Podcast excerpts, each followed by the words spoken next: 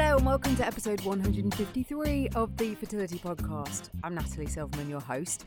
And if this is your first listen to the podcast, what I'm hoping to achieve from making these podcasts is to give you a takeaway from this episode. Maybe you've already started treatment and you're looking to suss out what you do next. Maybe you're just starting to work out why you're not getting pregnant as quickly as you'd hoped. All of my interviews are either with experts or with people working within the fertility world or people sharing their stories. And I have an online community. I'll give you all the details at the end of the episode for you to join. And I'm trying to get more back from you as to what it is you need to find out more about. I've been doing this podcast now for over four years. It's just been my four year anniversary and I had treatment in 2014, successful ICSI treatment. My little boy is three and a half. And I just feel that listening to this kind of stuff is is really helpful, which is what you're telling me. Now, um, I also want to be able to talk to you more. So I've been doing more chats in my Facebook group for you to get involved with. And I've been asking you to let me know how the podcast is helping you, in particular, what episodes are really helpful so I can do more of them. And I want to just give some shout outs to Wendy and Katie who got in touch. Uh, also, Lucy, Sinead, Pat, Sandra, Naomi, Laura C, Kelly, and Justine, all new members in my uh, closed Facebook group. I've decided to not give you surnames because I'm assuming you've probably joined the closed group rather than liking my page because maybe you don't want people on your Facebook feed to know this is where you're at. And so you don't really need your whole name out there in case someone random that knows you hears it. And I would hate it if I was the one that told someone else that you were having some kind of fertility struggle. Sadly, we don't talk about this still as much as we should, but there is an amazing community online, which, like I say, I'll, I'll, point you to how you can connect with me at the end of this episode. There's also lots going on to educate you more, to help you understand all the different elements that involve your fertility and affect it. And my guest today is Sarah Norcross, the director of the Progress Educational Trust, otherwise known as PET, and commissioning editor of its flagship publication, BioNews. Sarah, welcome to the podcast. Thanks for having me on, Natalie. And I know that your kind of list of credits of things you do is is longer than what I've just said. You're involved in quite a few different things, aren't you? Yes, I like to keep myself busy. Um, and it's, you know, in this area of assisted reproduction and genetics and genomics. There's just so much going on all the time that it's um, it's a fascinating area to be in and to be. I feel very privileged that I can get involved in lots of different projects that are going on at the same time. And our paths have crossed in different guises at the fertility show at Fertility Fest, and I've been hounding Sarah a bit to say I really want to talk to you on the podcast because let's start with talking about how PET came to be. Let's go back to 1985 and tell me what happened to lead to the creation of it. Well, in 1985, um, there was a, a private members bill was brought um, by Enoch Powell, a very famous politician for other reasons, uh, mm. sort of rivers of blood speech. But he, in effect, brought forward a bill that would have banned embryo research in the UK and also probably IVF. Um, which seems really shocking now, you know, with so many people accessing that treatment, it being available more or less on the NHS, um, that that would ever we would have ever been in that situation. But back in the 80s, it was very very different, and so a, a group of um, interested clinicians, um, academics, um, politicians all banded together to resist um, that bill, and they succeeded, but only quite narrowly. So they continued as a, as a lobby group to campaign to make sure that embryo research um, and fertility treatment would remain um, something that was possible in the UK. And they succeeded in that. And then as time went on and the HFEA was formed, um, the regulator for fertility treatment, uh, that meant then that the sort of the lobbying part of their work was over. And so they founded a charity so that um, if such a situation arose again where it looked like it was coming under threat, um, there was a sort of hub um, for, to sort of act as you know to, to prevent it, uh, and also that by giving people in putting out you know good quality information um, about these issues, about the science, um, about the ethical issues involved, that then it would mean that people could, um, you know, improve their understanding. And, and often it goes with, you know, the more people understand something that they're not sure about, the more likely they are to accept it.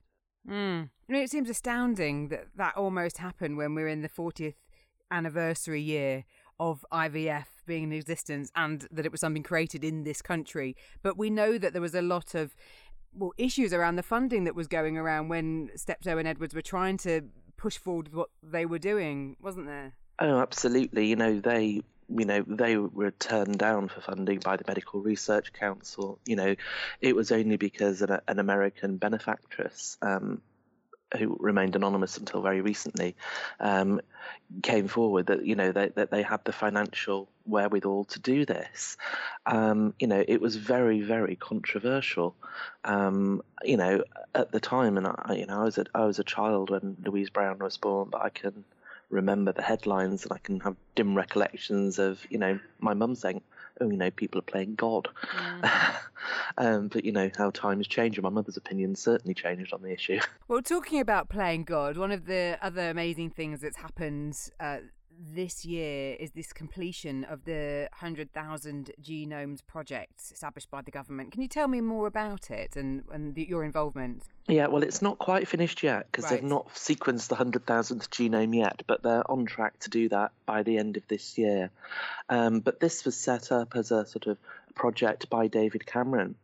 Um, and you know he was sort of was very uh, personally involved in this project at the beginning.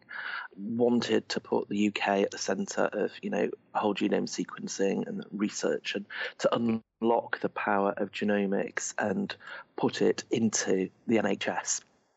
So this was very much set up as a pilot project. So it's piloted sort of lots of different strands of work, really, including, you know, how what sort of consent that we need from people to take part in this research, the public engagement, and how we get people to better understand what the genome is, what whole genome sequencing is, um, you know, getting patient panels set up so that, you know, people who've been sequenced and been part of the project continue to feed into how the patient information leaflets and that sort of thing is delivered, um, how we what, how we get all this data, what we do with it, who has access to it, how they access it, how we keep it safe, mm. how we keep it so that people aren't going to be identified. There are so many issues with it, both logistics and you know for society as a whole that it, you know is a huge huge project can you explain a bit about the genome sequence for people listening going what i don't know anything about this yeah, well, um, the whole the hundred thousand genomes project, in effect,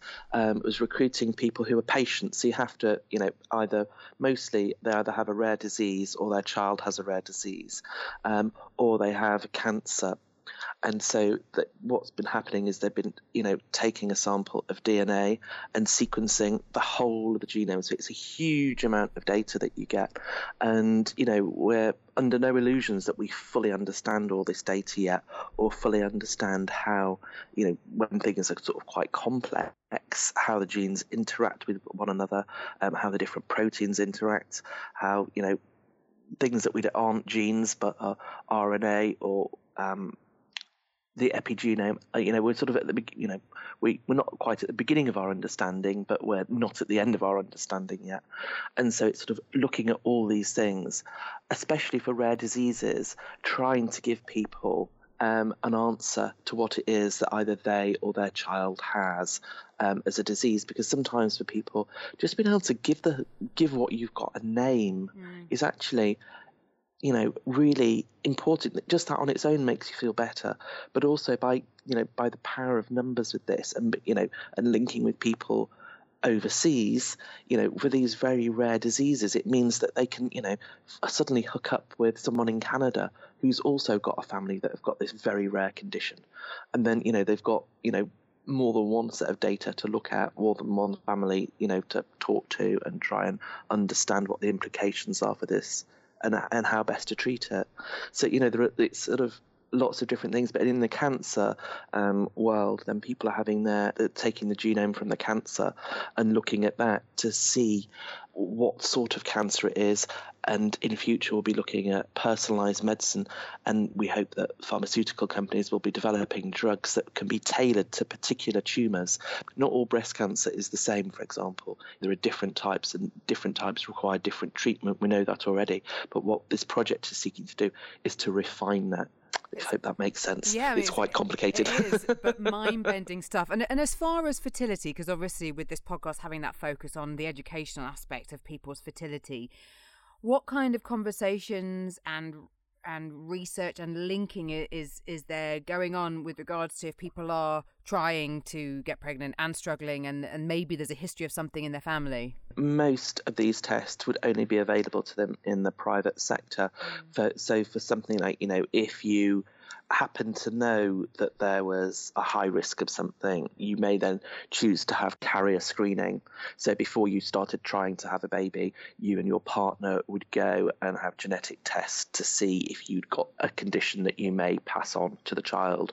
So so that's one option. But often what, what can happen is people sometimes have they have a child that's affected by a genetic condition. Um, they want to have more children, um, but don't want to want to have another disabled child, and so they might go for something called pre-implantation genetic diagnosis (PGD), where they have IVF. Uh, the embryos are then tested to see if they have the genetic condition, and then they choose to have ones that are not effective transferred back and hopefully it results in a pregnancy and a healthy baby.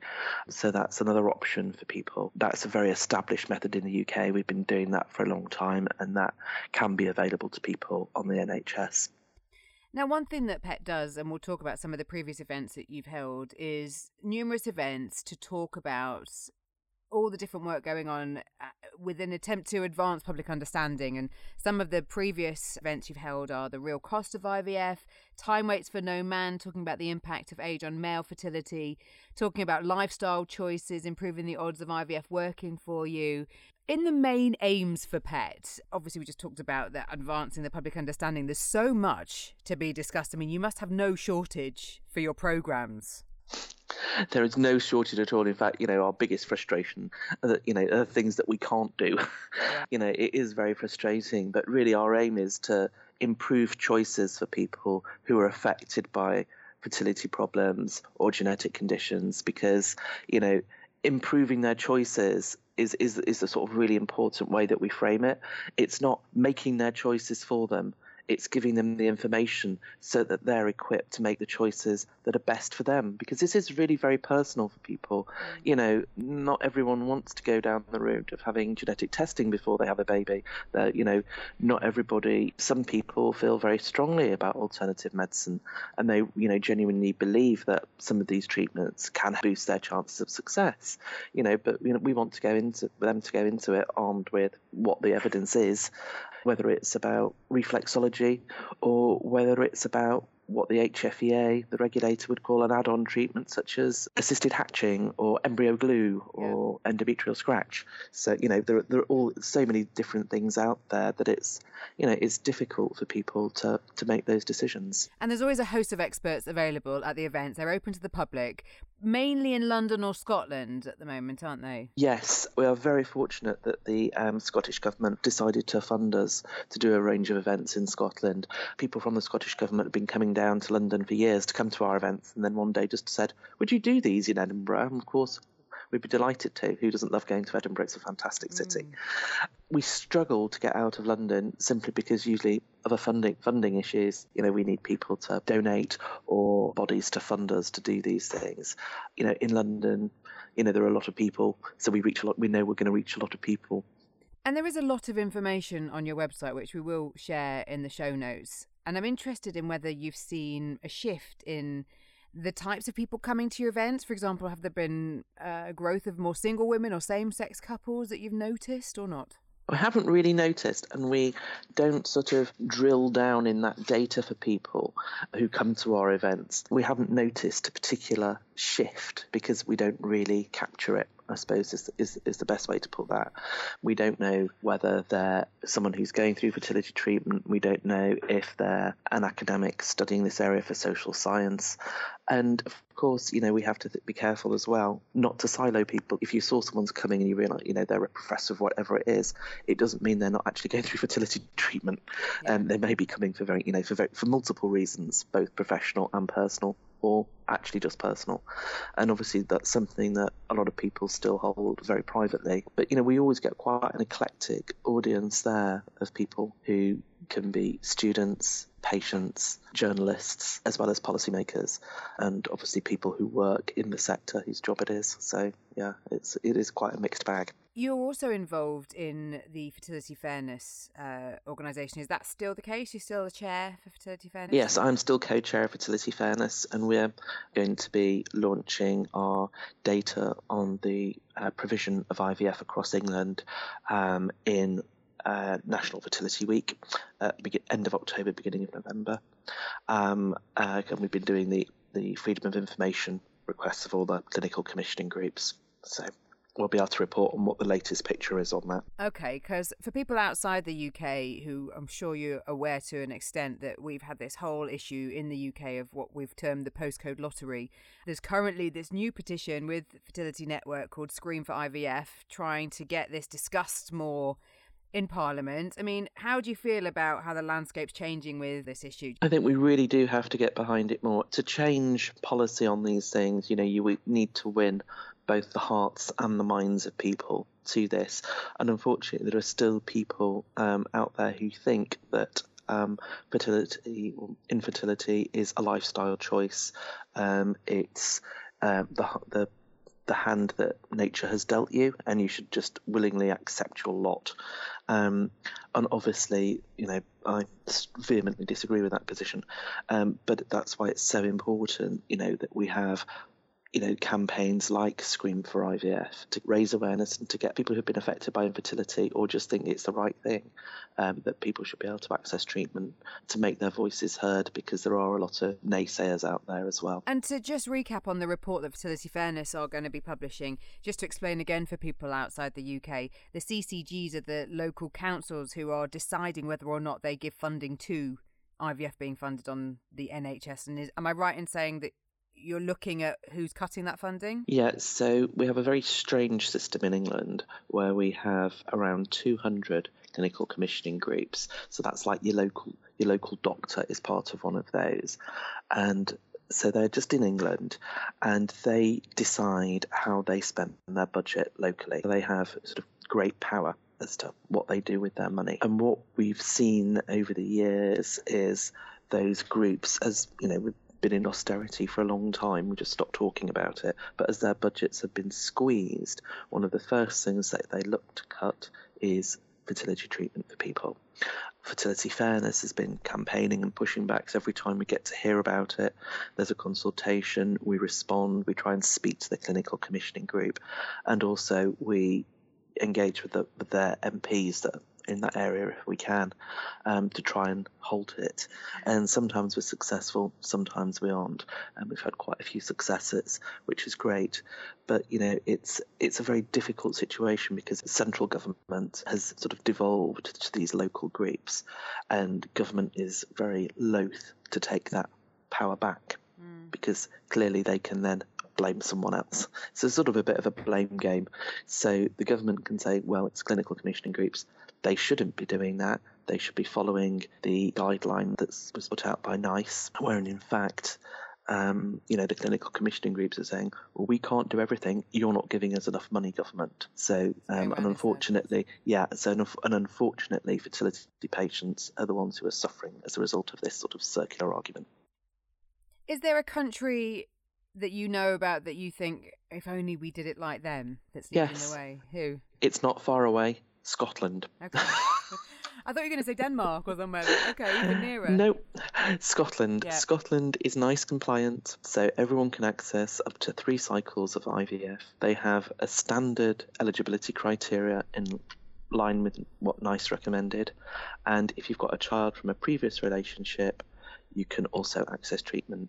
So Scotland is the place to be. We don't need to look any further than that to have something that would help the majority of people in England. And you've got your conference this December looking at how it's been 10 years since the last major overhaul of UK fertility and embryo law. It's interesting with our law in this that, you know, it was a big overhaul in 2008, but you know the science has changed so much and society has changed so much you know in 2008 we didn't have gay marriage more same-sex couples are trying to access treatment.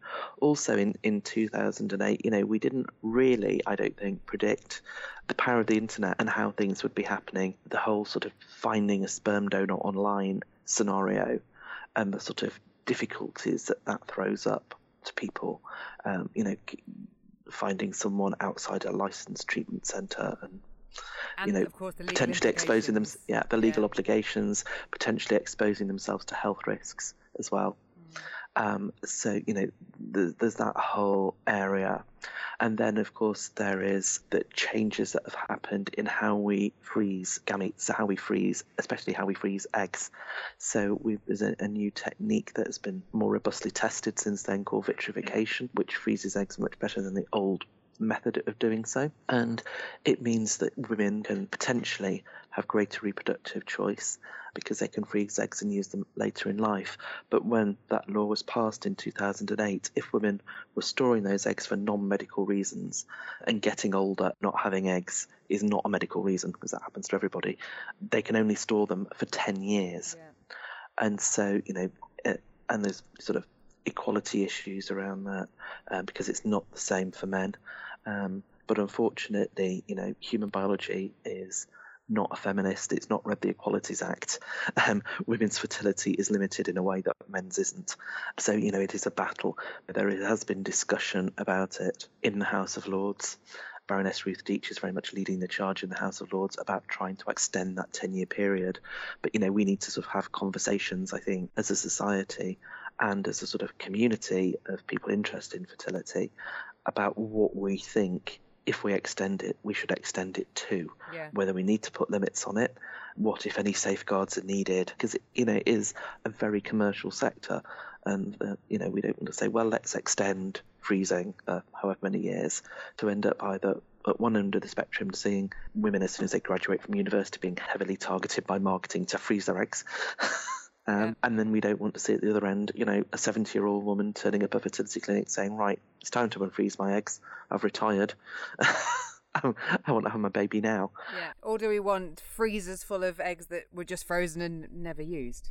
And never get used. Exactly. Yeah. So, you know, there are lots of issues that we need to bottom out before, you know, any change is made, I think. And Sarah, you work tirelessly in this field. Do you do you get rewards? Do you feel that you are moving forward, or is it like one step forward, two step back? Um, I do think that we move forward. We've done that on a number of things over the years. We were very involved in the campaign for changing the law around mitochondrial donation, yeah. um, what's often three-person IVF, as the media like to call it, um, to allow women to use egg donation and use this is complicated to explain uh, quickly. So a couple want to have a baby. The woman always um, passes on her mitochondria to the baby. It's nothing to do with the sperm. It's all from the egg. There's mitochondrial disease in that family. They wish to avoid it. So what she used is a donor egg, which has healthy mitochondria. They take the nuclear material, um, usually in this country, from a very early fertilized embryo, and they put it into the donor egg, which has had its nuclear part taken away. Then that's put back in the woman, and it should give rise to a healthy baby. That's the theory. Um, and which is totally amazing. And that was a huge piece of work that we did. So that was was great. Another area where I wanted to do something that's finally starting to happen is surrogacy because the law in that is really quite old and it's been creaking along. Um, judges have been finding ways around it. To, is this regarding the parental order? Right, regarding parental orders for single people, but also there's lots of different issues in there.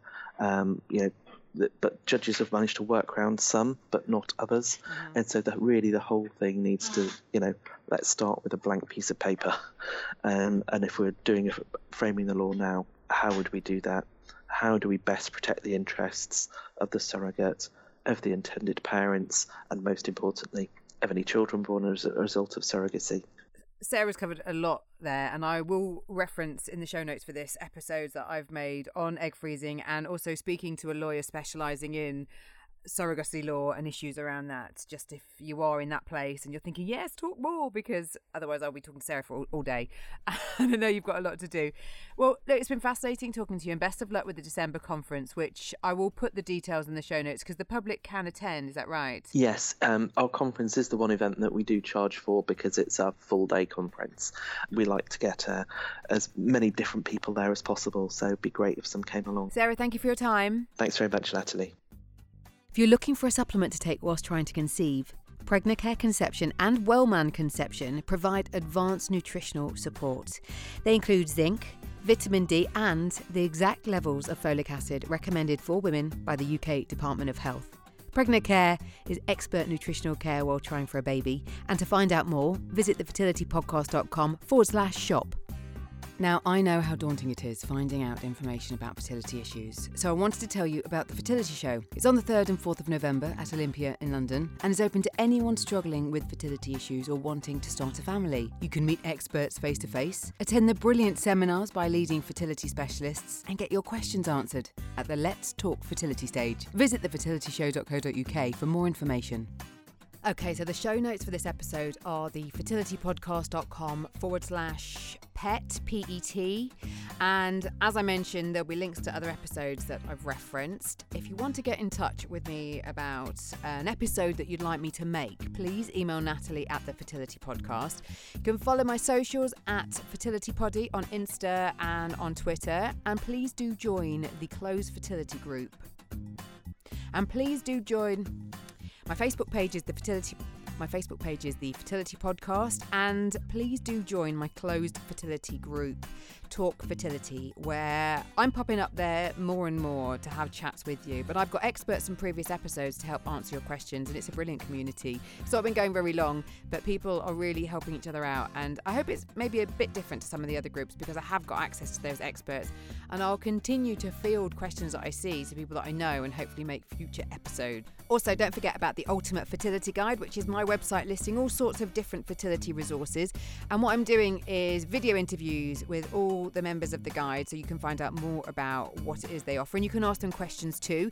You'll be able to see the next one on my Facebook page uh, this Wednesday, the 26th of September 2018. And then we'll be on my Ultimate Fertility Guide YouTube channel, which there's going to be more and more video interviews for you to watch and understand more and learn more about. Thank you as always for your support. I hope this podcast has helped and until the next time.